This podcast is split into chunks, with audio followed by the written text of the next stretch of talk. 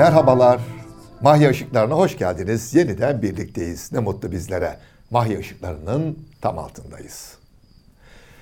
Bizim bilinen en eski seyirlik oyunumuz hiç şüphesiz ki Hacivat ve Karagöz'dür.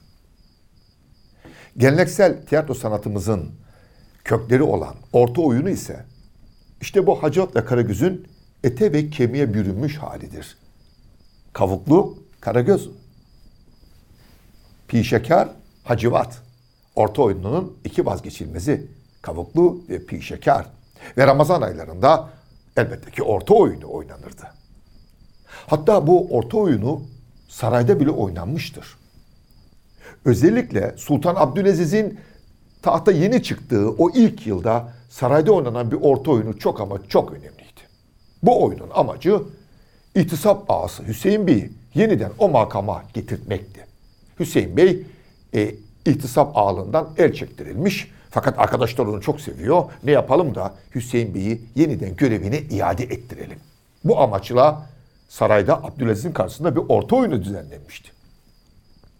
Oyun bir pazar sahnesiyle açılıyor. Bir pazar yeri, esnaf, alışveriş yapanlar Sultan Abdülaziz seyrediyor. Her şey çok güzel giderken oyunda birdenbire bir koşuşturmaca, bir kargaşa, oyunda bir telaş. Abdülaziz şaşırıyor, soruyor. Hayrola ne oluyor? Yanıt veriyorlar. Efendim, itisap ağası Hüseyin Bey geliyor. Abdülaziz daha da şaşırıyor. Esnaf bu kadar çok mu çekiniyor Hüseyin Bey'den? Evet efendim diyorlar. Ve Abdülaziz kurallarına insanların uyduğu, çekindiği Hüseyin Ağa'yı yeniden ihtisap ağası. Efendim ihtisap ağası ha ne bir demek? Belediye başkanı yani belediye başkanı. Daha küçük yerlerdeki belediye başkanı. Sonradan şehremini oluyor zaten. Evet Abdülaziz yeniden Hüseyin Bey'i ihtisap ağalık görevine getirtiyor. İşte Hüseyin Bey'in torunu Hatice'nin 1867 yılında bir oğlu dünyaya geliyor. Mehmet Tevfik. Mehmet Tevfik Aksaray'daki evlerinin penceresine küçükken küçükken şunu yazıyor. Ressam Tevfik. Ama ressam çok iyi bir ressam. Tevfik Bey çok iyi ressamdı. Fakat biz onu edebiyatçı kimliğiyle tanıyoruz. Şiirleriyle. Tevfik Fikret. Tevfik Fikret'ten söylüyorum size bu mahya ışıklarında. Büyük bir trajedidir onun hayatı da aslında. Annesi ve dayısı hacca giderken hac yolunda büyük bir kolera salgınından kurtulamıyor ve vefat ediyor. Tevfik Fikret'i yengesi ve anneannesi büyütecektir. Tevfik Fikret evet çocukken evinin penceresine ressam diye yazıyor adının başına. Zaten resimler yapıyor. Galatasaray Lisesi'ndeyken, öğrenciyken onun yapmış olduğu bir İstanbul kabadayısının resmi vardır. Mükemmel bir resimdir. O zamanlardan belliydi zaten resim öğretmeni onun iyi bir ressam olacağını anlamıştı o resme bakarak.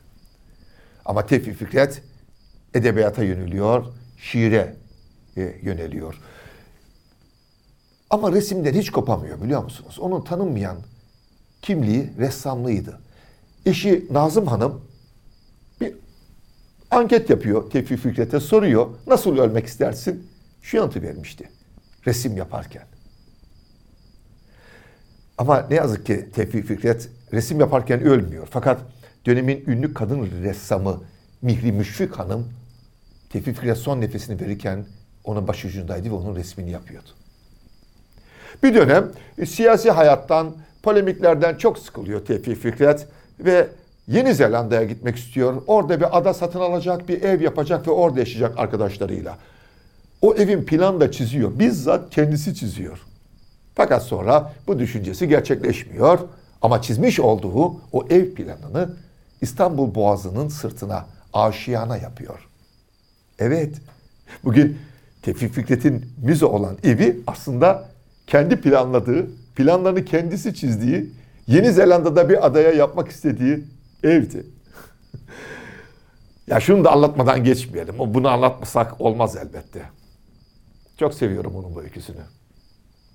Bir gün Tevfik Fikret Cağaloğlu kuşundan aşağıya doğru yürümektedir. Sol tarafında yakın arkadaşlarından Hüseyin Cahit Yalçın vardır. Yürüyorlar. Bir ara duruyor Tevfik Fikret. Tutuyor Hüseyin Cahit Yalçın'ın kolundan diyor ki Hüseyin sağ tarafıma geç. Hüseyin Cahit Yalçın'ı sol tarafından sağ tarafına alıyor. Yürümeye devam ediyorlar. Hüseyin Cahit Yalçın geri dönüyor. Ya bunu niye yaptın? Tevfik Fikret şu an veriyor. Hüseyin sol yanımda kalbim var. Orası karıma aittir. Geldik bir mahya ışıklarının daha sonuna.